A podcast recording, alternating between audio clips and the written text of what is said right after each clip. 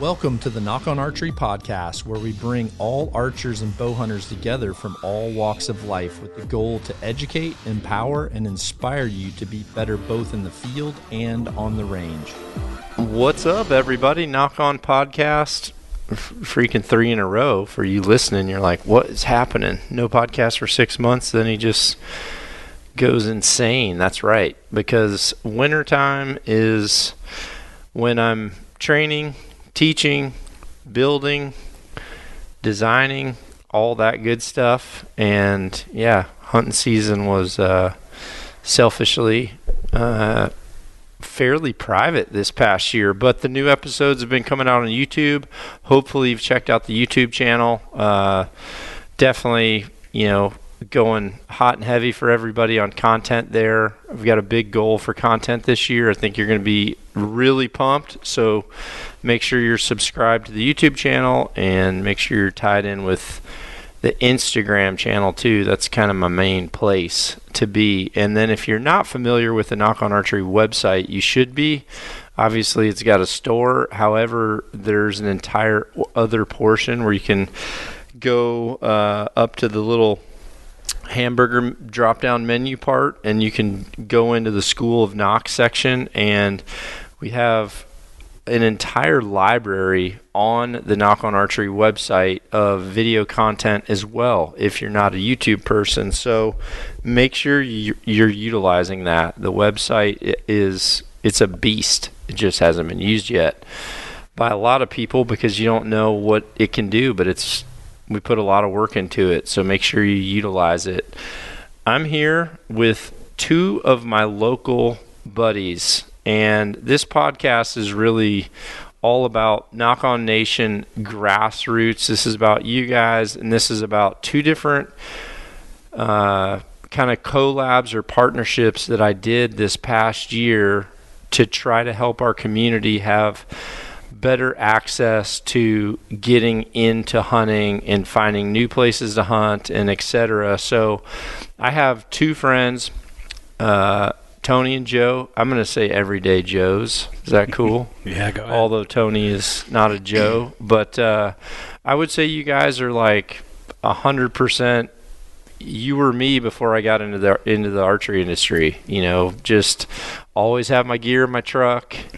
You know, your truck, you look like a hunter rolling down the road, especially you, Joe, with your 37s, freaking howling.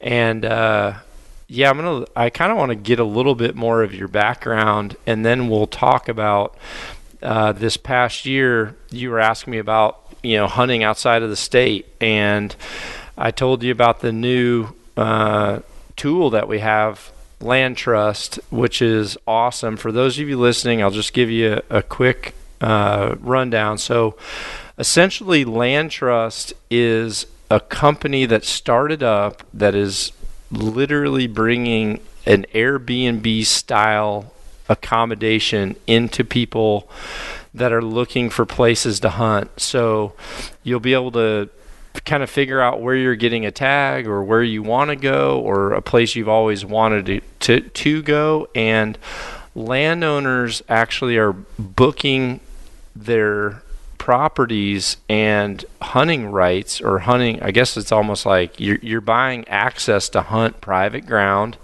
uh, just like you would book an airbnb. So uh, these guys really wanted to try to experience mule deer right? Mm-hmm. and it was kind of pretty last minute. Oh yeah definitely last minute. Super last minute. So we went on the LandTrust website found a really cool spot in nebraska and uh, yeah, you guys did not just go once. so you, no. I mean, and, and you liked it. So I guess um, before we get into those details, Joe, give me a little bit of background about you know about you and you know where did when did you first start bow hunting? Because I've seen you at TACs and yeah, you know. bow hunting. I started more as an adult. You know, I grew up typical Midwest boy with a shotgun. You know, bird hunting with my dad and 870 Express, or, right? oh, or yeah. was it a Mossberg? No, it was a Remington. and uh, yeah, I, that's I think eight years old. I had a 20 gauge for my birthday. You know, it's just that's how I grew up. And uh, Buddy got me about 18 years old into bows and didn't really hunt much, just shooting around in the house, honestly. And we had, had an apartment with him. We shot at like 25 feet. Yeah. just getting reps in, blowing up arrows, and um, and then yeah, more recently, honestly, I got into hunting, and Tony and I we went out and Was got- that post TAC when when you got into the hunting? Did you do TAC first? Nope, I did. I did uh, uh, hunted first. We actually turkey fall turkey hunted for our very first hunt ever. like wet behind the ears, no experience.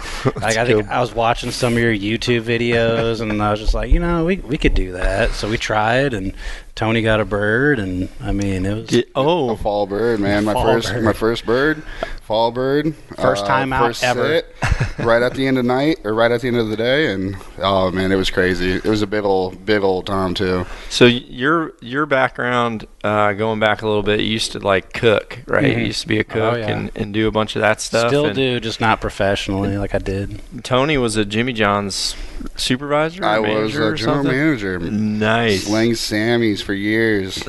that was, uh, you hooked me up though, dude. I, yeah, I did, I did. Because uh, when I when I Jimmy John, they do not like to go as heavy on the Jimmy Pepper. Like I honestly go to Jimmy John's for the Jimmy Peppers on a tuna sandwich. yeah, I just want. Like I want them to make me a Jimmy Pepper sandwich with some tuna on it is what I would like. It's you know it's rare that I get that, but I told you I'm like man if you have any other hookups, if I could buy one of those big ass jars of that thing, that'd be dream come true. So you hooked me up. So did did you go in to get a Jimmy John? You met you met Tony. I've met him before, Jim. God, we've known like 15 years. yeah, about We've known each other for a while. years Oh, now. okay. Oh yeah, So- we were yeah. friends even before Jimmy John's. Yeah. So for your first turkey, did you have the bow that you have now? Nope. So, um, I guess my start to my story was about five years ago. Um, I've never hunted. I never had anybody in my family that's ever hunted. Never uh, owned a firearm. Never shot until I was an adult. And then um, about five years ago, uh, I got interested in the whole, you know, idea of hunting. So I started um, as an adult. I went and did my hunter safety course.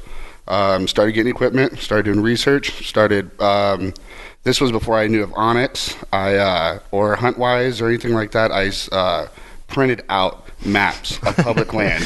off all the right? DNR website, Off the we DNR printed them off. So did we all. yep. man. So I just did that, and then uh, if you didn't have a plat book, you know, like those old county plat books to Yeah. knock knock on doors. Yep. So I, that's how I started. Like I said, about five years ago. Um, started with a shotgun, 870.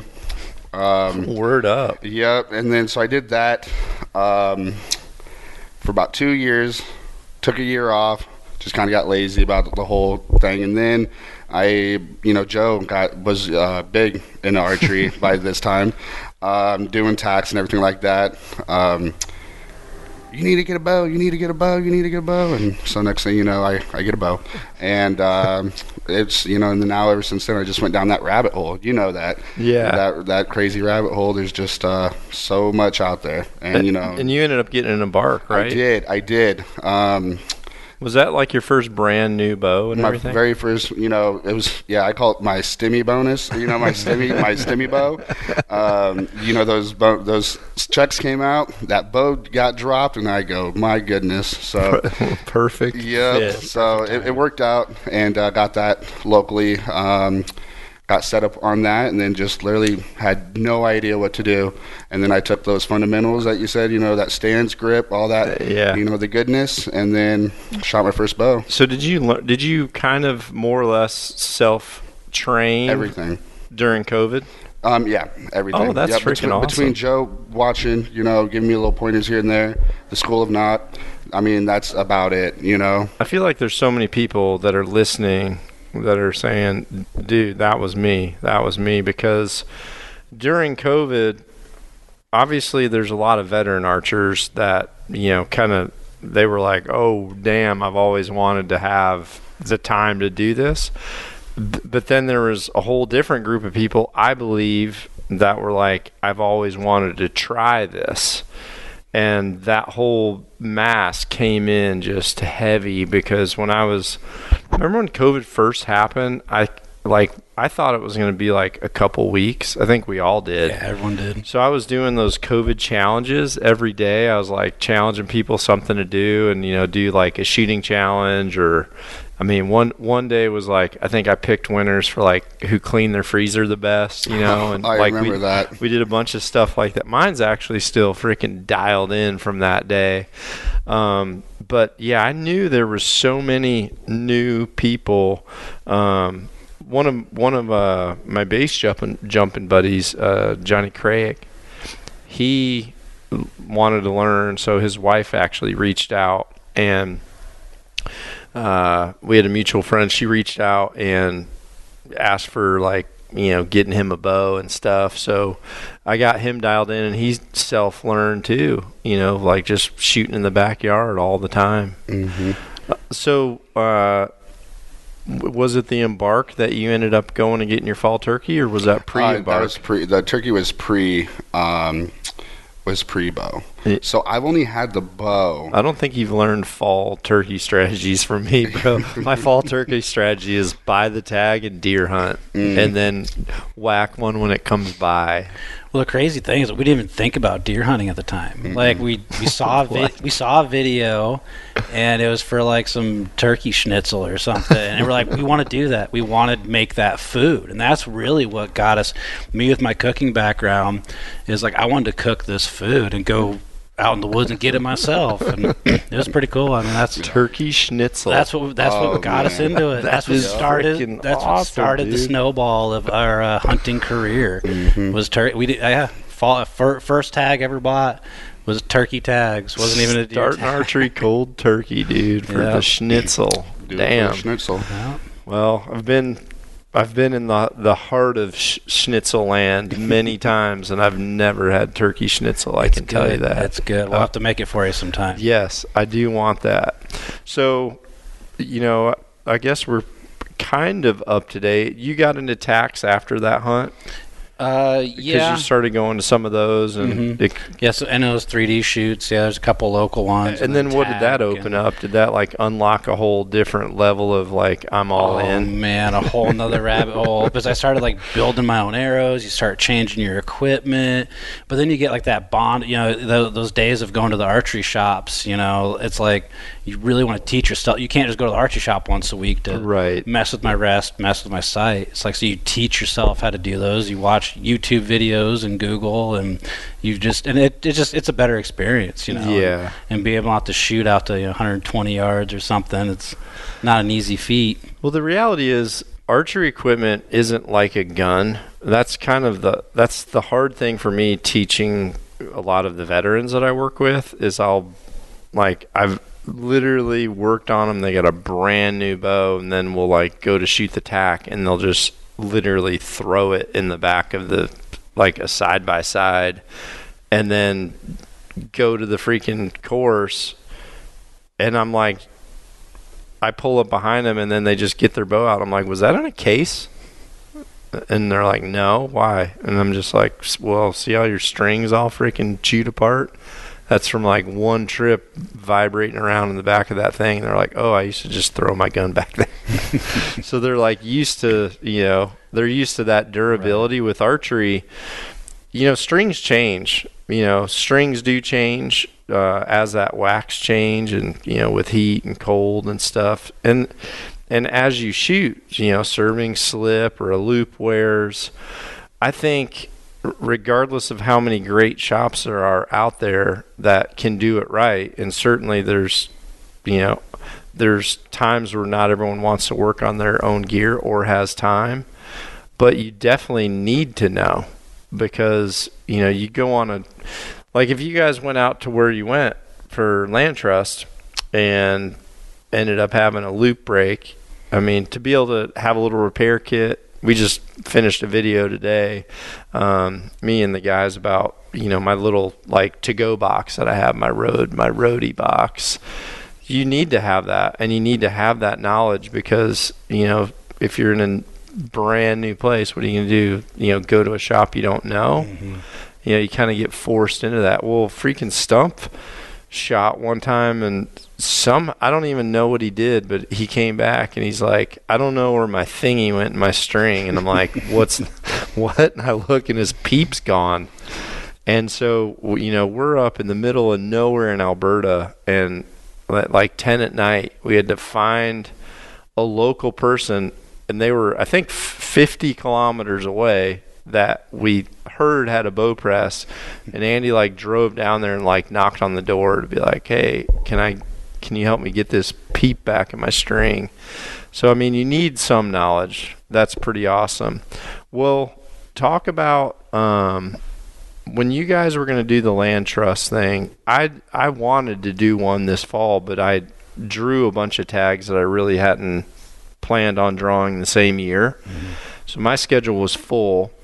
So I kind of thought, hey, you guys 100% go in this like just like any listener or any person that trusts you know what I'm saying about LandTrust being as cool as it is. I think it's awesome, and I think it's a much needed segue between honestly Tony's. You know, more like Joe, you you were. I think you were a little ahead, but like Tony's the perfect example of someone who, you know, learned to teach themselves how to shoot during COVID, upgraded their equipment, you know, got a fall turkey, did the schnitzel. Now he's wanting to like broaden his broaden his horizons. so you guys, uh, you know, I told you I'm like, hey, look at this app and like go through it, and then you know, and you guys where did you start? Like, take me through the whole process because you you went back several times, and I th- you guys are going back. You're even doing for turkeys, right? You're yeah, turkey schnitzel in the spring, spring schnitzel. yeah, we're talking about it. I mean, it was it was kind of last minute, you know, so it was, it was definitely tough to do. We had our tags, you know, pulled already bought for the you know for back here and I've I've always wanted to go, you know, watching videos, watching guys go out go out west, you know, and that's yeah. what I always wanted to do. I've always been kind of halfway planning it, um, but then this opportunity arose, and I mean, it was just like let's just do it, and we kind of knew where we wanted to go. I knew we wanted to go for mule deer. You know, we're we're in whitetail country, so we wanted to go for something different, and I mean, yeah, LandTrust just it it made it so much smoother just finding the place and booking it and did it so when you booked it same as Airbnb found the spot on the app. Did you did you surf on the website first just so it was bigger? Yeah we checked on the website you know and you're able to check out a few of the different properties see some pictures and it also it, well what helped out us a lot was the tag information is like us being out of state non-residents. I mean there's to, you know, you got to draw some of those places. We, yeah. We didn't know any of that. Um, so we were able to actually just click on the landowner and then it would give us all that information. It would yeah. tell you right then and there your odds of drawing that tag if you're able to out of state and about how much just all that information right then and there on that page, you know, what each property that you selected. And so you'd be able to know like, hey, this is an OTC tag. Mm-hmm. We can get the, like we can go buy this or yeah. you know, and then then you can figure out like this is something you can buy at a Walmart. You don't have mm-hmm. to find a DNR Get office or anything exactly. like that. Like it just it was so much easier, you know, especially with it being last minute as it was. And um, I mean, yeah, it was just it, it made it so much easier to find that property. So you found the spot, then you book in, mm-hmm. then you pretty much get the instructions sent to you on you know location and mm-hmm. contact information yep. and all that. Yep, just like the, just like a Airbnb type setup would be. Um, sit there, uh, select your dates. Um, this property that we chose had different packages of different hunts that you could go on, um, right. um, whether it be turkey, mule deer, whitetail. So you just select your dates, select your species, your hunt that you want to do. Um, it gets sent to the owner. He verifies and then just confirms and sends back, like you said, all that contact info. Um, right then and there, you have his personal information, so you can contact them. We definitely utilize that a lot because we were out of state. We only had three weeks, if I'm not mistaken, mm-hmm. from the time of being offered to the time of the start of the hunt. Yeah, we had three weeks, so we were trying to utilize as much time as we could. And, and the uh, hunt windows were short too. You did like little three day spurts, so you were yeah. trying to yeah. get out there like because you're uh, honestly you guys are a hundred percent like you know when I when I was working and had very limited vacation time because mm-hmm. I think I forget what it was. I think I only had a five days vacation for the first two years. Then I had you know maybe ten days at five years or something, and I didn't have th- three weeks till ten years. So I like, you know, right when I got ten years, I finally got like, you know, the ten to fifteen day period. But normally my rut was, you know, f- it felt like forever. I only had five days, so I would do a lot of like three day weekends or try to use a day on like a long weekend or Mm-hmm. something like that. So you guys went out and uh, didn't you go out one time for just you knew it was more of a recon mission? Yeah, we actually got to do, and I mean, luckily the landowner let us do this too. You know, so he we went out uh, two weeks before, and you know, as you said, with our vacation time being limited, so we just used those weekends. Took, I mean, a six day trip would be ideal to get out there, do your scouting and everything. but- Yeah. but being able to break it up into two, you know, working with the landowner, he let us put some cameras out, which was awesome too. Um, get all that scouting done, you know, a couple weeks before, and then we went back two weeks later for the hunt. How familiar was the landowner with the process and like with LandTrust? I mean, it wasn't something like because I've I've definitely I've hunted at private land people's places where they're kind of affiliated with an outfitter. You know what I Oh, mean? he was and they far from it. I mean, mm-hmm. opposite. He was two years into LandTrust, just a hard-working American cattle rancher who had what fifteen hundred acres, and I mean, just hey, you guys want to come out and hunt? You Yeah. know, like he's just trying to share the opportunity with other people. He had a, and this place had a had a little cabin and stuff that he had for people and everything, Oh right? yeah, Yeah, yeah. He had yeah. a full kitchen, refrigerator, stove. I mean, it was, we weren't roughing it by any means. so it was nice. We had to cook some good food, and you know, and Mhm. that definitely makes it a little bit more enjoyable when you got some, you know, beds to sleep in and a stove to cook on. and the property looked really cool. Oh, I mean, you got well, there's there's so many takeaways from it. I was pumped to hear it, and you're like, you know, you're like, well, we didn't get anything. We had to, we needed more time to move our spots and figure some mm-hmm. stuff out, which is definitely part of the fun of you know, th- for me, like especially becoming a bow hunter. That's part of the you know, learning that stuff. And, you know, for me, I, I drive past places where I used to hunt, like where I got permission or even a public land spot where I knew it was small and I could like sit for an hour before work or something.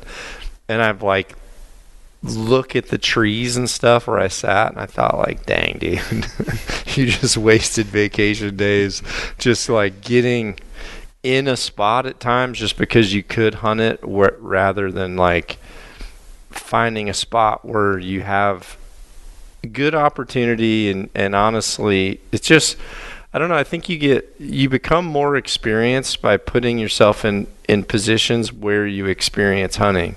Like if you're just going to go and you don't really have a spot I mean it's definitely not a bad call because it's your only option but this just looks like such an affordable way for people to be like, you know what? I'm going to take a three day weekend for opening week of deer season, and I'm going to, you know, I don't have any place on private land or whatever in Iowa.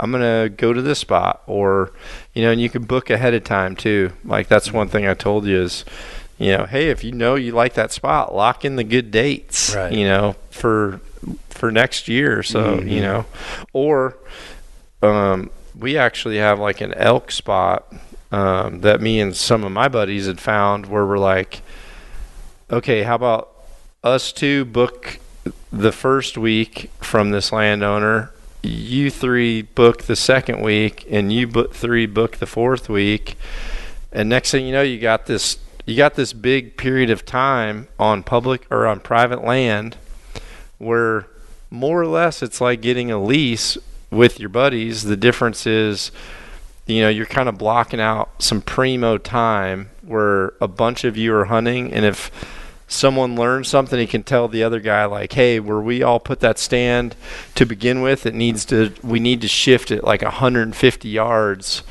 You know, because everything was in the saddle of that ridge, it wasn't on the top. You know, hmm. and I think, I think you can make some very strategic plays with LandTrust if you do it right one play you guys actually did it opposite how I've talked to people a lot. People ask me, you know, hey, if I'm going to go hunt Illinois or if I'm going to hunt Iowa for the first time, you know, when do you think I should scout for deer? And I I tell I tell everybody I'm like put in for a spring turkey tag. Like spring turkeys is the time to learn enough information about deer to have a very good start on deer season. Because you know the snow's just coming out. All those trails that the deer were just pounding they're normally like muddy and really visible. The undergrowth really hasn't come up yet. And a lot of times the foliage isn't there. So you can kind of pick the right tree and you know especially if you had like HuntWise you could pin the tree mark it and you know kind of determine the pre- predominant wind you're going to want at that time and based on like you know you're going to see so much sign on the ground. And it just it's like the perfect thing to do like during the middle of the day during turkey season. Mm. you guys did it opposite. You went mule deer hunting and now you got you guys came back and you're like we're freaking like turkey season. We're gonna clean up out there. Like you, yeah. there was a lot of birds. There was a lot of birds there was a lot of birds what? So what were your takeaways, Tony? You told me you like took you took notes and stuff so that you'd be better at it the next year. Um, yeah, I just wanted to make sure like I documented, um, you know, what I did, what I saw, um, just the whole, you know, hunt itself. Uh, just because it was, you know, I mean, my first out of state, uh, first crack at, you know, a new species and all that. It was just a big, big hunt for me. Um, so what's your wanted, takeaways? The takeaways from from it would be. Um, Mule deer are elusive suckers. Um, yes. they don't want to be seen, and they do a really good job of doing that, not being seen. Um, I really, really enjoyed the process of using LandTrust to be able to pick out the property that we chose. Um, me and Joe went through a couple of them, and I do, um, even though we struck out, um, I think that we learned a lot about um, just that type of terrain, that type of environment. Um, so that will help. You know, we'll be able to use that in the future. Um, but we, you know, picked that place in particular because of the different types of um, landscapes that they had. Yeah. Um, they, there was heavy timber. There was cliffs. There was. Um, it was really barren, deserty looking stuff. There was. it was. It was crazy. There was just a lot of land cover. I think, like uh, Joe said, about 1,500 feet, or 1,500. Uh, acres. Acres. Um, and you know we couldn't get all on all of it with the time that we had, so we just tried to do our best, and that's why I took notes. Yeah. Um, but so just the hunt or the using LandTrust to utilize that time and to pick out that hunt was awesome. You know, it was it was it summed up uh, a lot. Of, you know, there was um, blinds out there that you know that they listed, so we were able to use those. Um, yeah. Did you use those for like observation on night one or something? Did you guys like use some of those as more of like a lookout tower to kind of try yeah. to figure out what yeah, the heck definitely. was going on? And checkpoints, you know, just yeah. like you know, go check it out, call, give it a name, and just you know, so so that we were you know making our way around the property. He had them in like pretty much opposite corners, so we you know we just go there, check out that, and like I said, with just the different terrain that there was, um, each spot seemed like it was just a little bit different, and so yeah, because like some of the pictures you showed looked, you know, like like pretty wide open country that would look good for like antelope or something. Mm-hmm. But then there was some that looked like Texas Hill country mm-hmm. for sure, where it, it was, was, so diverse, deep I mean, ravines, and I mean to learn like what the wind's doing at those in the morning versus evening, right. like thermals know, and everything. It's, yeah, it's, it's tough, and I mean, I mean, like for me with with like for I guess for Tony, I mean, it was kind of his first bow hunting experience yeah. too. So like going from shotgun and knowing where to set up, you can't just go sit underneath the tree like mm-hmm. you would with a shotgun. Mm-hmm. So I think mm-hmm. that was a huge, you know, experience for him. And then for me, I'm so used to climbing in a tree, tree for whitetail. And when you have 1,500 acres, it's just if you sit in a tree at the same spot, you're not going to see everything that's out there. Yeah. And so, and that was the biggest learning experience for me. Is that first day? It's like we shouldn't have sat. like, yeah. We really shouldn't have. I mean, there's there's just so much ground to cover. But yep. it's like now that we know that, we can you know, get a better game plan for next year. Because I'd love to go back to that same property with the knowledge that we have now. Yeah. Um, and plus, it was a drought this year, so that made it extremely tough too. I'll tell you what's really nice about it is the fact that you can you can literally find a hunt last minute, mm-hmm. like dead last minute. Mm-hmm. So, you know, let's say you go on the hunt, which you guys did. You guys went and when you came back, you're like, "Hey, we looked, and in three weeks, like we're gonna go back and use another day vacation." And and you found like another opening. Mm-hmm. The the problem with like an outfitter or honestly even you know like if if I had someone that wanted to come hunt Iowa and I'm like I'll hunt with you I can't just make it an invitation for the whole month of November. Mm-hmm. I would say like when do you want to come and I'll make sure I'm not going to be in my in a tree somewhere and I can, you know, we can dip dodge and duck, you know.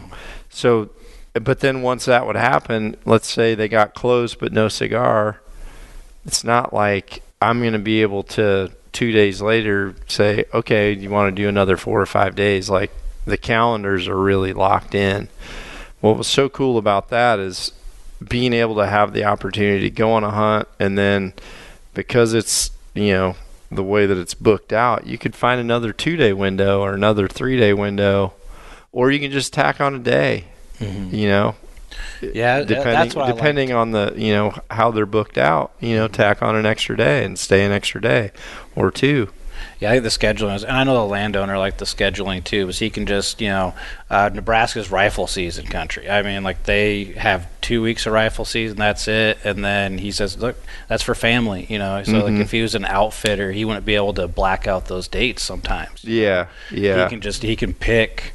You know, he has some uh, some muzzle loader guys. He's like, oh, you know, I don't want them to come out this year. So, he, you know, so he just he's able to pick Yeah. who he can have come out and, and not. yeah And so yeah, just having being able to schedule more like uh, like an Airbnb or And you didn't get the feel like this guy is just signed up for this to just run a million guys through No, there. Opposite, exact opposite. Yeah. If anything, I don't even think he really liked having anyone out there because I mean, he, it was just a family farm. is all Yeah. it was. But it it's was a way for these guys to pay taxes and stuff right now. Yeah. I mean, I mean, you know, I just filled my the propane tank. Holy crap! You know, if I was out there, you know, if I was a person that had multiple properties, which you know, a lot of these guys with lots of land have lots of land. They also have like a cool little cabin there. Well, you got to turn that freaking thing on.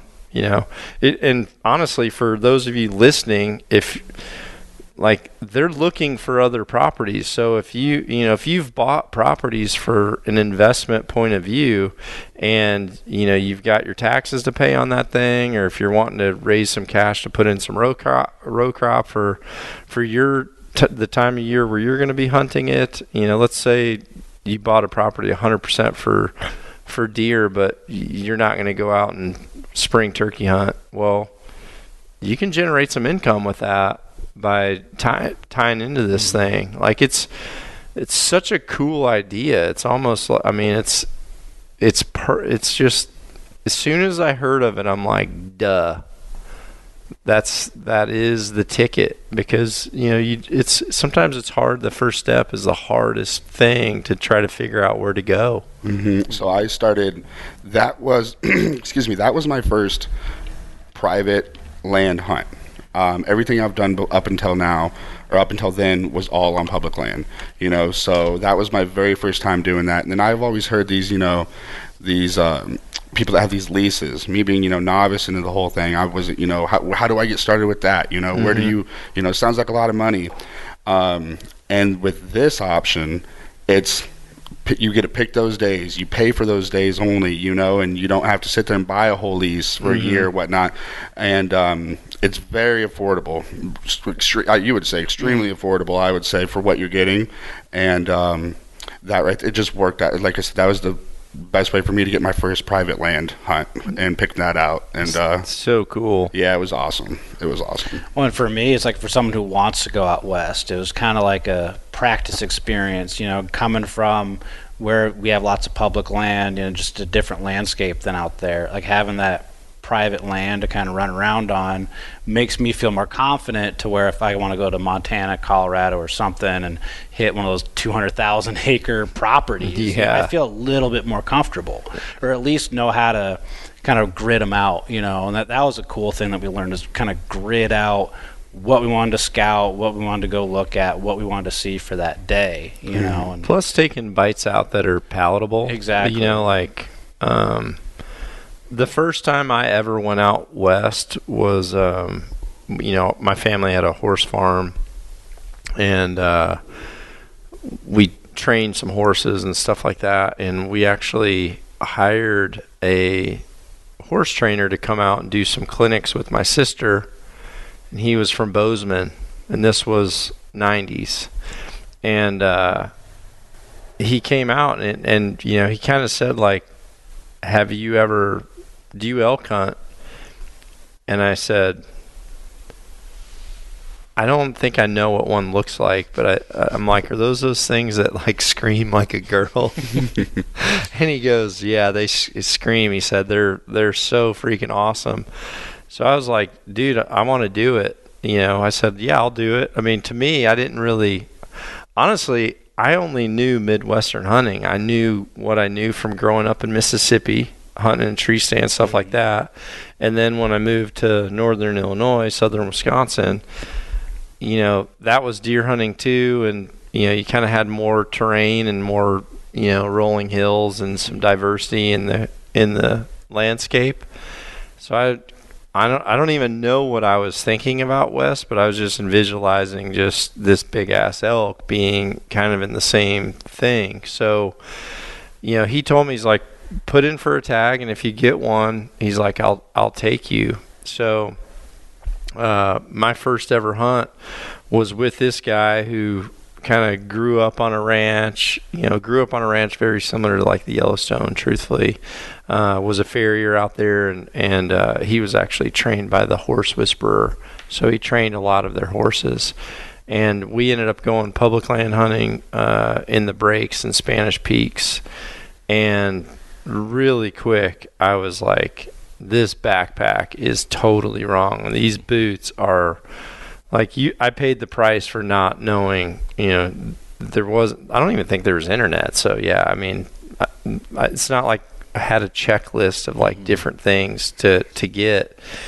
And being from Illinois all the way to the breaks, it was almost too far away from home to like have that many mistakes. Mm-hmm. And it was also like I went for a week and then it was done. And honestly, by the time I realized everything I took was wrong, was dumb, um, it was kind of too late. And I, I wish I could have went on a shorter trip and learned some stuff and then been able to make some adjustments and be a little bit more reactive. Like for you guys to go to you know to go to Nebraska, that's freaking because you are you're literally like starting Western hunting mm-hmm. right there. You're yeah.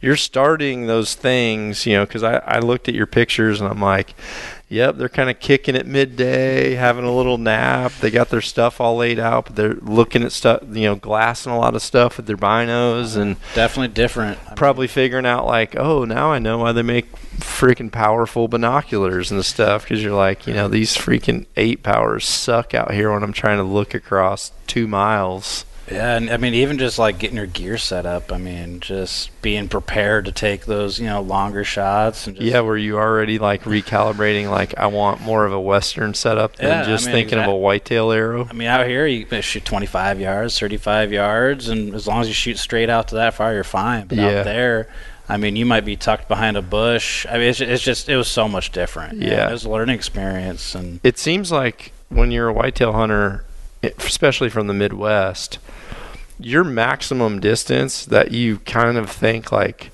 like even trimming lanes like mm-hmm. when i trimmed lanes for a whitetail i didn't trim 50 and 60 yard lanes 20 yards yeah it was like 20 30 yards you know kind of you know because honestly like in a lot of spots by the time it's 20 yards or 30 yards that way and 20 or 30 yards that way the timber you're in is already bottlenecking down and mm-hmm. you know you're kind of out of space like that's your shot. So you go out there and you're in that vast open country mm-hmm. and you're thinking there's no way i'm getting 30 yards from 30 40 yards from something. Like right. it's not it's not going to happen. So you you start thinking like I, I can get 50 or 60 but like 20 mm-hmm. They're going to hear me or see me because you know you just you feel that way. Yeah it's it's such a freaking perfect, perfect segue. You got any more take? Do you have any more? Do you have any don'ts, Tony? Did you write some like, don't do this? Um, don't do that or well, I think Joe can vouch for this one. Don't break your bow. um, we No, had, we had on, on the last day of the hunt, three day hunt. Uh, on the last day, um, there was a little bow mishap, so that kind of shut down kind of the part of the morning for you know for Joseph that was there. I think but, more importantly, what what led up to the bow breakdown was not checking my equipment Yeah. when I got to the property. And, dang You i know- just did a video on that today Well, and what you're talking about, you know, with those gun guys just throwing your stuff in the back of the truck, you know, is, you know, we had tons of gear that we had to take with us. Stuff was bumping around back in the back of the jeep, you know.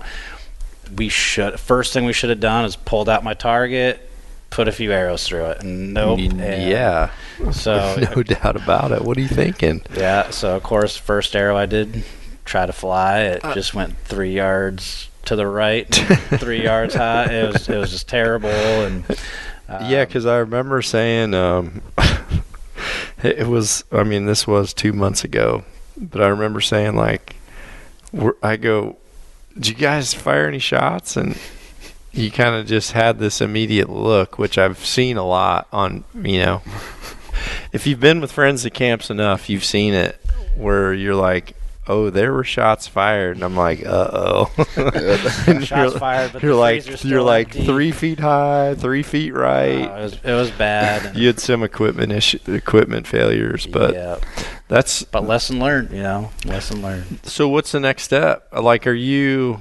Because at one time you were, you know, you were really trying to figure out like where I can hunt. I mean, is this going to be your go-to? You think till you kind Um, of get get your feet underneath you and I mean, we definitely want to utilize some more of the properties that LandTrust has to offer. Um, I have been keeping in touch with the particular landowner that we went to. Just, I mean, it's yeah, a good chunk of land, and just because we had a hard time this year, you know, it doesn't mean that we don't want to go back next year with the knowledge that we have now. yeah, Um, and plus, you know, as you said, spring turkey. He's got tons of birds out there. We can use that as another scouting opportunity. yeah. Um, and just kind of build a relationship with these landowners over time. I mean, it really just opens things up for the future. Yeah. You know, which is what we're looking forward to. Like you might not. Sometimes it's hard to find sign in areas like if they're not just plowing it down with cattle to where the you know the ground's really exposed, or or if there's not a very very specific direct point food source. A lot of times it's hard to start seeing those trails until now. Really, December, January, you know, once that snow starts to pack down that dead vegetation, and then they just, and then maybe have a few days where it warms up and it becomes muddy, and they just start freaking thrashing it. I'll guarantee you, if you went now, you would definitely be like, "Oh, we didn't see that Mm-hmm. travel corridor or something. We didn't see that when the leaves are on, or you know, when honestly, when there's snow, especially if there's snow there and it's staying there.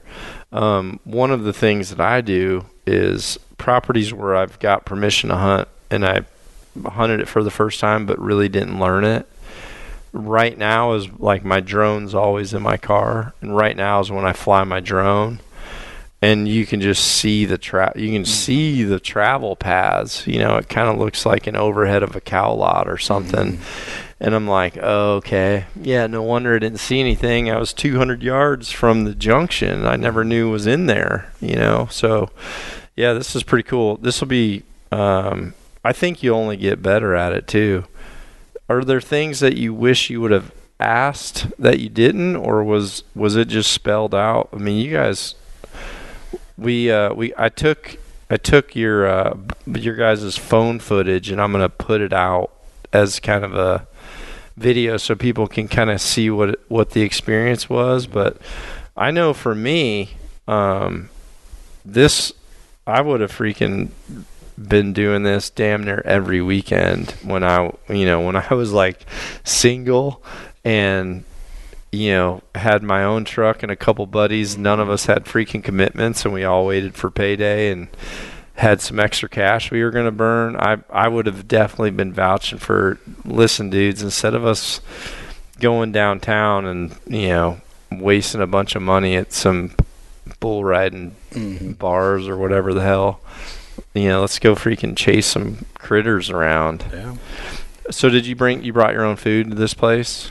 Yeah, I mean, there's a kitchen. Well, so when we first went out for the scouting trip, I mean, we we pretty much roughed it. We figured this is going to be deer camp, you know. Yeah. So we we brought you know the the the freeze dried foods and the jerkies and the snack foods and Yeah. and then once we, we when we got out there, we realized we just got a full kitchen out there. Yeah, damn, I just need a couple frozen pizzas and Literally Oh, what we did last time. we brought some frozen pizzas and some moose steaks that, that you gave us. Yeah. Yeah. those. I had mo- I had uh no I had elk tenderloin last night. It was freaking awesome. It definitely makes a trip a little bit more enjoyable when you can eat some hot food every night. Yeah, I mean I I do enjoy like the the backpacking style of, you know, eating that way, but it's not like I mean, if I if I can be in a good kitchen and I can I can honestly what's nicest about a kitchen is having time to prep something like mm-hmm. especially if you utilize like like a mini Traeger that's smoking or a crock pot or something mm-hmm. like that to where when you come in you're not like having to weigh out that thing in your mind which the the thing is a decision that I always weigh out of am I going to get more out of 90 minutes more sleep right now or actually eating. And s- sometimes you know when you're there's times where if I've helped someone pack out a day or two before or you blow a tire and have to walk back or whatever the hell you know if I'm like going on my third or fourth day of two or three hours of sleep I'm just like I am not eating. I just want to crash right now. So to have like an actual roof over your head where you can prep and plan some of that stuff or the frozen pizzas are definitely like have enough of those for nights where you're like you come in you just turn the oven on you're like 22 minutes I'm freaking eating this thing And and, in 8 out. minutes I am I'm I am asleep and I'm throwing this cardboard in the garbage can hmm Yeah. Yeah, it was definitely fun. They also have hunts that we looked at that you know, if you want to be out in the middle of nothing, you could you can do that. You know, if you if you don't want the luxury of having uh, you know a kitchen or anything like that, you know, you really want to backpack it. They have those options out there too. So, did you guys already start a bucket list when you were going through well, I think he can agree with me. Um, we want to throw down on some hogs. And, Yeah. You know, that and you can uh, on the website you can sit there and uh, pick species. Yeah, you that's know. what was cool. I love I love the fact that you can just first pick a species, then you can pick a sta- state. You know, Mhm. Yep. So that makes it a lot a lot easier. Um, but I'm thinking honestly, I think we'll throw down on some hogs here soon, um, and then try and make it back out west. yeah, Texas or well, Florida, Texas, Oklahoma would be dynamite. Like February, March hog Mhm. zones. Hmm. Yeah, have to look into Texas. This. Yeah, Texas. I think is calling my name. I don't. Did, was there much there for Texas with uh, LandTrust? We didn't look too much into other states. Yeah. Um, I mean, as I said, I was kind of looking into going out west a little bit before this, so I Mhm. kind of already had in my head, you know, Colorado, like you know, you get your over the counter, and then there are points. I just I knew Nebraska was a little bit easier. Yeah. And with it being so last minute, we just kind of stayed tunnel vision on Nebraska. Looked at it, it, yeah. If we would have had more time, I think we would have probably gone somewhere else. But I mean, it worked. It, everything worked out. Is what just it what was so nice about it. Yeah, that- certain states were always my like if I tagged out early and had extra days that I wanted to be somewhere like Nebraska or South Dakota or um it was always great for like last minute turkeys where it could you know you could just get a tag and go you know and and didn't some states you don't have like a waiting period when you buy that license too you know it's like some places you can buy and hunt like you know Mhm. buy and walk out of the Walmart and start hunting you know back to wherever you're going Mhm. And that was another thing, you know, the LandTrust. You know, just it told us these are the tags you need, these are the zones that everything's in, and uh, we did everything on the website. We didn't even have to go to a Walmart. we printed out our tags beforehand and yeah and headed on out. I mean, it made it super easy. Yeah, I've been I've been telling so many people about it, and I think I just think the word hasn't got out yet. But you know, honestly, I I've never really, I've never favored the the direct like digging your heels into public land because I hunted pub- public land a lot and always, you know, dreamed of hunting. Well, the, I first actually started on on private land because it was, you know, it was a place that my uncle had. My grandfather had a small farm. Um, more, it was mainly a dairy farm, but we had deer on it, and so I hunted with them on private land during Christmas or uh, yeah, well, yeah, Christmas, Thanksgiving, or Easter. So when I went and saw them, uh, but then when I got back to Illinois, I really didn't have any places to hunt, so it was all you know, it was public land and what public land does. But that doesn't mean I didn't take a different route to the public land spot and knock on doors and knock on doors, you know, because I did. Or if I met someone at work and he's like, "Yeah, we got a small place, I'm gonna go." I mean, I would have never thought about being like, "No, I'm a, I only hunt this." Mm-hmm. Like, because I started out hunting one because it was all I knew. I didn't even know there was a difference. You know, I just I went because that's where they told me to go. Honestly, at mm-hmm. that age, I didn't even know like people had property boundaries. I just sat in the tree until I got picked up again. And then when I started hunting the public land, you know, I learned the hard way of like, you know, you can't leave something out overnight or, you know, mm-hmm. don't put a tree stand up because it's gone, you know, just like all that little stuff.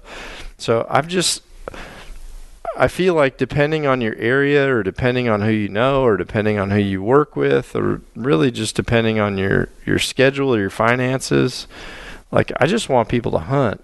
You know, I want them to be able to have access to hunt. Um, I never looked at people that are were hunting private as like, you know, well, that's on a you know well, that doesn't I, count. Like I never I never thought of it that way because you know, if you kind of think of it as well, there's way more opportunity that doesn't even rate. Well, I could say that about hunting Illinois versus hunting Mississippi, and I could say that you know, I growing up hunting Mississippi and like you know, knowing how smart those freaking deer are and how hard it is to shoot a 130 inch deer there. You, you know, I could have dug my heels in and said, well, you know, hunting in the north is it's not it's not the same. No, it's just like when I was in the South, everyone I knew from the South thought about being able to hunt the Midwest and go where the biggest deer are. And you know that's just that's natural. Like we should all like to do that. So, you know, I don't want to. Um, I had well, I had a guy DM me one time about. Uh, no, he actually he made a comment uh, just going off about the fact that I hunt on private land in Iowa. Well, Iowa's pretty much all private land to begin uh, with. yeah, I mean, a lot of people don't realize that. So there's not a lot of public land. Yeah. So it's very, very pressured. Yeah, it's not like out west. You know, some states you don't have tens and hundreds of thousands of acres of, of public land. Some of these spots are like there's public land, but it's 80 acres, and mm-hmm. you know there might be four or five people there. Um, and and the other thing too is some people have private land that is surrounded by public land that is super heavily pressured. So mm-hmm. their private land, you know, if you're going to categorize them, their private land is actually just as hard to hunt as the public land, depending on where they're at. But I've just ne- I've never liked that line. I've never liked you know the line of uh, you know public hunter, private hunter because you know I'm just a hunter. I'll hunt I mean, if someone tells me of an awesome pri- public land spot, I'm going. If you tell me, you know, if someone invites me to an awesome private spot, you know, I'm going. You know, if LandTrust has an awesome spot that I can book for two days, I'm going. You know, I don't want to. I, I don't feel like we're at a point as a community to have any types of lines in the sand. I just, I don't know. I'm not down with that hunt where you can hunt. You know, have fun. Yeah. Just get outdoors is all it's about. Yeah, I mean, so you know, it's you could. Well, some people have done the same thing with uh, like compound trad archery, or compound. Uh, honestly, even the gun hunters, like, listen, when gun season comes, it's I know it's gun season, and there's times where I I've I've hunted with a gun. You know, I've hunted with a gun. I love shooting guns, and you know, I do it a lot. Uh, my my content is archery, so you know, I, I keep it that way.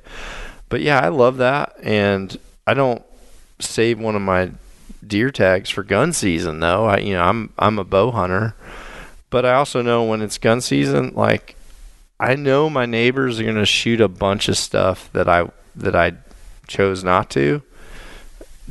I don't get pissed about it. You know, I get I'd get mad if it if, if it happened illegally. Right. You know, if it happened illegally, but the reality, like I don't own the deer. Mm-hmm. You know, and they they move around. You know, I've killed deer that a landowner was all mad that I killed it, and you know, because he was 12 miles away and had all the summer pictures of that deer, and I'm like, I don't know, dude. I freaking hit my horns together. This thing ran in. Right over there's the tree. I killed him, and honestly, I do what I do every time I kill a deer at home. I call my game warden and I have him come come get it, mm-hmm. just so that he can see where I shot it, know where I shot it. You know, look at my footage, do whatever he wants to do, and that way, like everything is very, very transparent. But I, I don't think as a community we need to have I don't know any types of barriers on where to hunt. Like this, let's hunt this everywhere. spot. This is my let's spot. hunt. Just yeah, let's hunt everywhere. Let's right. ha- let's make sure we still have public land, 100 mm-hmm. percent. Let's make sure we, you know, obviously private land. Let's make sure everyone that owns private land are hunters, mm. so we can so someone can hunt it. Right. And well, then, doing your part too. You know, like if you do get something, make sure you get all your game out of it. You know, make sure you do your, you know, your stewards of the land. You know, so yeah. Make sure you're doing right, and then that way you're setting up the future for you know future hunters. You know, with these private landowners and stuff. You know, don't leave a bad name to, with the you know for for the hunter hunting community with them. Did you and your landowner do any exchanges for like for like ratings or reviews or anything? Oh yeah, yeah. He uh, I don't know if he wrote a review on us. I, I wrote a review on him, and uh, and as I said, we, we keep in contact. I checked in on him with with Christmas, make sure he had a good Christmas, you know, because these are relationships that we definitely want to keep, you know, yeah, over the years. Yeah, because here's the thing: most places like this like a lot of the places I hunt are places where I went at one time, I saved up, went hunted with an outfitter or went with a friend and then you know, through that if you're around an area enough, you're all of a sudden, you know, you spot something, you're like, holy crap, look at that thing. And then you're, well, it's on the neighbors. Well, can I go ask? Well, you can ask them, you know. So then next thing you know, you're knocking on doors. Yeah. And a lot of the places I hunt are places where I went in and either I just booked a hunt I was like an everyday guy, whatever, or I got permission.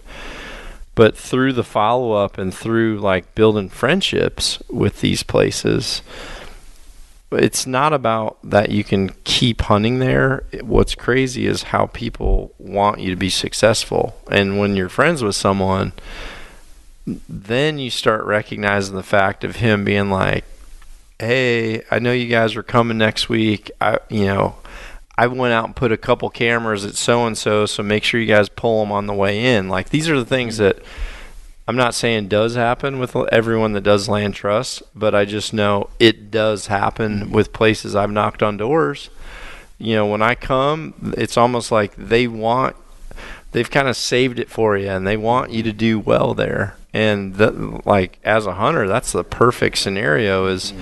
them giving you an extra little 10% so that you know you, you kind of have a little turbo boost when you get there it's an awesome opportunity you know like you said you might learn an area and yeah maybe maybe you end up maybe for someone that's looking for a place to buy property, maybe this is a great way to like experiment with like, is this area any good? You know what? I'm going to book hunts on all these. You know, I'm going to book hunts for 10 miles around this thing and do little two and three day hunts and mm-hmm. see what the density's like. You know, it, there's so many cool applications for it. I know for a fact that when I was like,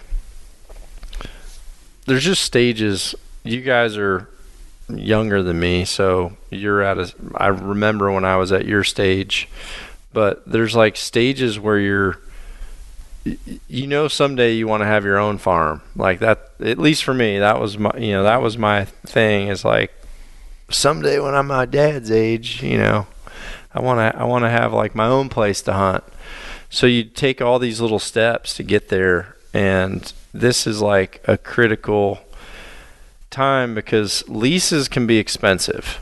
And so like I had this I had a discussion with a younger kid and he was he's doing well in the industry and I kind of I said he's like yeah I kind of want to be where you're at. I'm, and I I just told him like you'll be past where I'm at. You know you'll be past where I'm at. Because you know now with social media like so many people know you know so many people learn from each other too. Um so for me there was a time where all I wanted was my own property. It's not like I wanted a particular type of farm. I mean, my first piece of property was 2.9 acres, fully landlocked, 70 to 100 yards from public land, with a road between. Hmm. And I was freaking pumped. Pumped. I'd be out there like pruning shears, like making sure like saplings like had the right you know, that was mine. Mm, that was mine. Two you know, two point nine acres.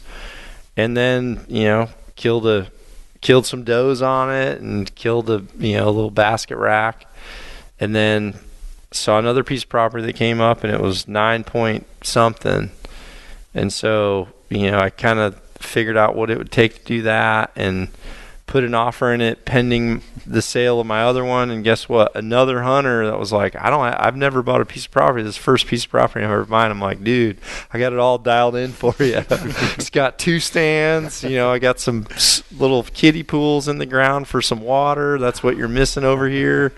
You know, I told him like, you know, hey, f- first day of season, you got to be in here because everyone, you know, public's right there, and as soon as they come in, like stuff squirts out, and really likes right up there where it's mm-hmm. sandy.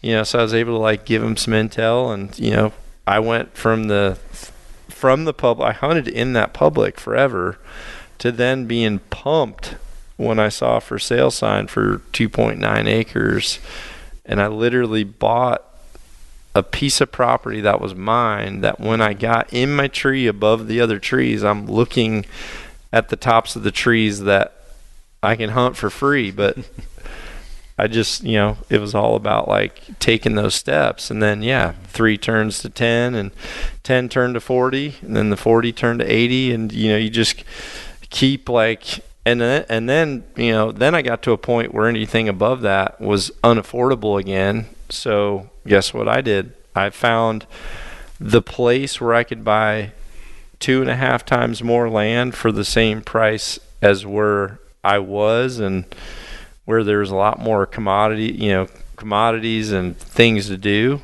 But I, you know, I, I ended up coming to Iowa so that I could, that was the only way I could afford more was to go where more was less. Mm-hmm.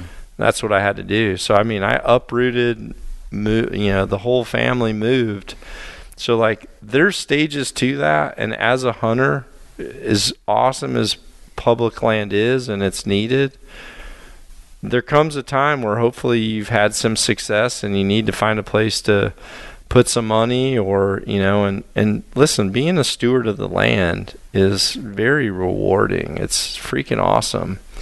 And when the land isn't yours you don't have that you know? Mm-hmm you don't unless you're a, a ranch manager you can't do it like you can't just go out on public land and start like you know, hey, I want to edge feather this sucker, you know, so I have better pheasants. You're like, yeah. you know, you can't can't do that. Yeah. You know, I'm gonna hinge cut all these all these invasive trees out of this area. You know, can't do it. So it it was fun to do that, and then you know, you just honestly, as you do that, and as you whether your first place is whether your first place is a, a house that has two or three acres and you have a bigger yard you know you start to learn like okay, I got to take care of a lot of grass all, all the time, or if a tree falls down, or you know, or whatever it is, you just like start to learn those, and you and you really start to appreciate if someone does have private land, that is a lot of work, and for me, the reason I kind of went down that rabbit hole was these people that trust their land with LandTrust it's an awesome tool for all of us 100% i'm going to use it you guys use it you're using it again. I hope everyone listening utilizes it or if nothing else remember the name and if you have a brand new person that came into archery and they're like i don't know where i should go or where i should get started be like log into this website LandTrust you can pick the kind of animal that you want and you can find a place to go and you know reach out to the reach out to them and you can probably get some good help you know when that part happens, then you need to realize that those landowners they've they've probably at some point totally changed their life to have that land and now they're letting people come on. So leave it better than you went there. Like that that just has to be the rule for hunters. You know, leave it better than when you went. So, you know, make sure that if you're going to do that, take note from these two guys. Um, I mean, these two guys are enjoyed it. I mean, you showed me some of your pictures interacting with, you know, he came out, the landowner came out and like hung out with you guys at the cabin oh, a little bit. And oh, yeah. So, I mean, that's, and then you, like you said, you followed up with him mm-hmm. and let him know this was amazing. We want to make sure we come back. I mean, be a, be a, a steward of the privilege to be able to hunt with, with something like this. It is so freaking cool. It definitely it definitely sets it up for the the future generations as well. Yeah, I I mean I think I'm gonna look into it even for here at home. You know, just you know, trying. I am honestly, I am. Um, I keep looking for Iowa because what happens is I like I have one place that's mine, which everyone assumes that's the only place I go. Not true. Um, it's not that big. So I mean, there's times when there's nothing there, and there's times where there is, and I got to strike fast. But I've got two other places where I got permission, and then other than that, I've got you know a cool public land spot that I have had some pretty good privacy at. But when I have like for example this last this last season, perfect example. My cousin John drew an Iowa tag had wanted to hunt the Midwest his whole life. Uh, I told him to start putting in, you know, probably seven years ago. EHD happened, so I told him like, don't put in because you know, just get a point. But nevertheless, he had he had been putting in for six years and then drew a tag. So you know, I told him, uh, you know, when he just said, "Well, when should I come?" I'm like, "Well, if it were me, I would definitely be here by November 5th." You know, especially if you know if you're he kind of said like I've never hunted the Midwest. I'm taking two weeks. I'm taking like all my vacation to come. So I just said freaking take that whole time there and he kind of called and you know asked he's like well, what are you seeing you know you gonna save you gonna save any big ones for me and i just said hey dude i have places where i can just where i have permission to hunt as long as i'm hunting with the person with the landowner um, i'm just hunting other properties until you're done. And when you're done, then you know, then I'll hunt those spots. But like, I've hunted here. You've waited six years. I'll, I'll show you every stand I have. You freaking, and I'll tell you where I would hunt every single morning. I'll tell you like where I would go, but that's yours. I'm gonna, you know, so. I actually, when there's times like that happening, where someone, one of my family members is has drawn, I would love to have another place to hunt. And I kind of thought about that. You know, hey, or honestly, there's just times where there's not a big shooter deer on my uh, you know on my personal farm. It's like they I need the does to have those deer come and they come at the right time and when they show up it's a very small window.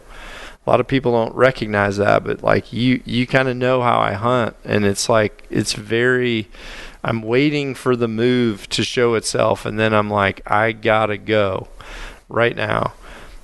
but I want a spot where I can, you know, just be like, you know what, nothing's really happening at home. I don't want to skunk anything up because I know pr- pressure hurts. Mm-hmm.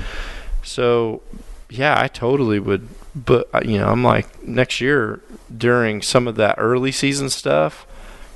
You know, my my I'm not the spot for early season, so I'm like I'm I'm looking at some spots to go early, and some spots just to book, just to book in the time because if I do have a friend that comes and says, you know, hey, can I stop and hang out for a couple days and hunt? It's like, yeah, sure, I got some LT days booked. Here's the spot. You go get after it. Mhm. You know. Yeah, that's definitely worth checking out. Got anything for closing? Um, Tone? Not really. Um, besides, you know, I just honestly don't think that a lot of people know about this. Um, I know. about this app yet, and um, it really is kind of a game changer. Um, just how simple it is, how easy it works, and just it breaks it down for you. You know, and especially me being a new hunter, you know. I click what do you want what do I want to hunt where do I want to hunt it when can I hunt it and it does everything for you you know so I think that once people start um, hopefully people you know can get their hands on it sooner than later and then once they see that I think that um, it will definitely help out a lot of people so Yeah, yeah. It's gonna be great. yeah, it is, and yeah, no, I'm I'm definitely stoked that I got turned on to it as soon as I did. Um, it was a great experience for us, um, and yeah, I definitely see some more in the future. And uh, yeah, Going on your first hunt, like away from the house. Mhm. What was there any gear mistakes that you made? Like, are Oh. were you like, ah, I should have brought this, or was there like any apps you like got out there and realized were super handy? Did you already have HuntWise? yeah, yeah. So HuntWise was the game saver, Oh, I yeah. would say. um, we u- I use that for the weather, and then I. I it's covered in pins right now out there. it's co- I mean we pin dropped everything, um, and uh, Every dropping, every scrape, yeah, every yeah. So broken twig was marked on that thing. Yeah, we did use uh, we did use the crap out of HuntWise out there, um, but gear wise, uh, like you said, it was my first step out west. Um, I learned a lot as far as uh, boots. Um, Yeah. Can't wear muck boots when you're just out trekking miles. yeah. Did you go muck right I- out? Of course, I went muck. I fig- I thought you would have went with like dudes or Crocs. oh no, I, well, I didn't. I didn't know with like that. Jim S- Shockey socks over the top of them or something. well, now I know that. So, um, but yeah, definitely. Um, I think between Crocs go right on your backpack. Actually, they go on my bino strap. I'll take them off and then do the heel hooks. And I'll just put the heel hook right underneath my mountain harness, the bottom clip, and then I slide it with my elbow. I slide them back, so they're just like right behind my right side. mm, I I uh, I'm scared of snakes. oh, Terrifying. I'm terrified of snakes, so if I have to wear um, muck boots up to my knees, um, I, I I'll, I'll wear muck I don't up to my think mucks are snake proof. I I don't don't. You know, think it makes me feel Makes feel better. better. It makes me feel better. I mean, maybe the spacing they probably could, because like depending on like if your heels tip down, the boot will be like six inches away from your leg. right. Mm-hmm. But yeah, um, gear definitely. It, it went cold. Um, it was Yeah, I think it was. Learning to layer. Yeah, layering layering is is is real. Like honestly, guys, like layering is there's there's a Well, you were layering with some like wall, some like walls, freaking real tree jacket. Like, lu- luckily, I have some decent gear. And, or you know, Dickies or Oh something. man, I What'd you had have? the I had the long johns. Um, I had like the classic long johns on. The whiteys. uh, yeah. oh, dude. waffles. the Yeah. waffles, yeah. Um, I definitely wore probably like you know four pairs of socks at one point in time because I didn't have good socks. Um, and then probably you know I just uh, I just probably uh, wore three sweatshirts and then just layered it with uh, you know a Walmart special Realtree um, camo jacket and I was I expected nothing to see me. I, I know, dude. That was. I mean, that's dialed though. That's yeah. perfect. So yeah, just learning a little bit about uh, layering and um, yeah, doing that and just try. It's all trial and error, so that's why you know those notes kind of help, um, and that's why I jotted stuff down a little bit. Um, but other than that, um, it was all a learning experience. We had a great time, um, and I definitely look forward to doing it again. So Yeah. Yeah, I'm hoping to get out there and maybe do some turkey hunting this year. Yeah. He had. A Well, I'm lot- lot of going. Birds. I'm booking on, all go. my well, all my turkey hunts are are LandTrusts.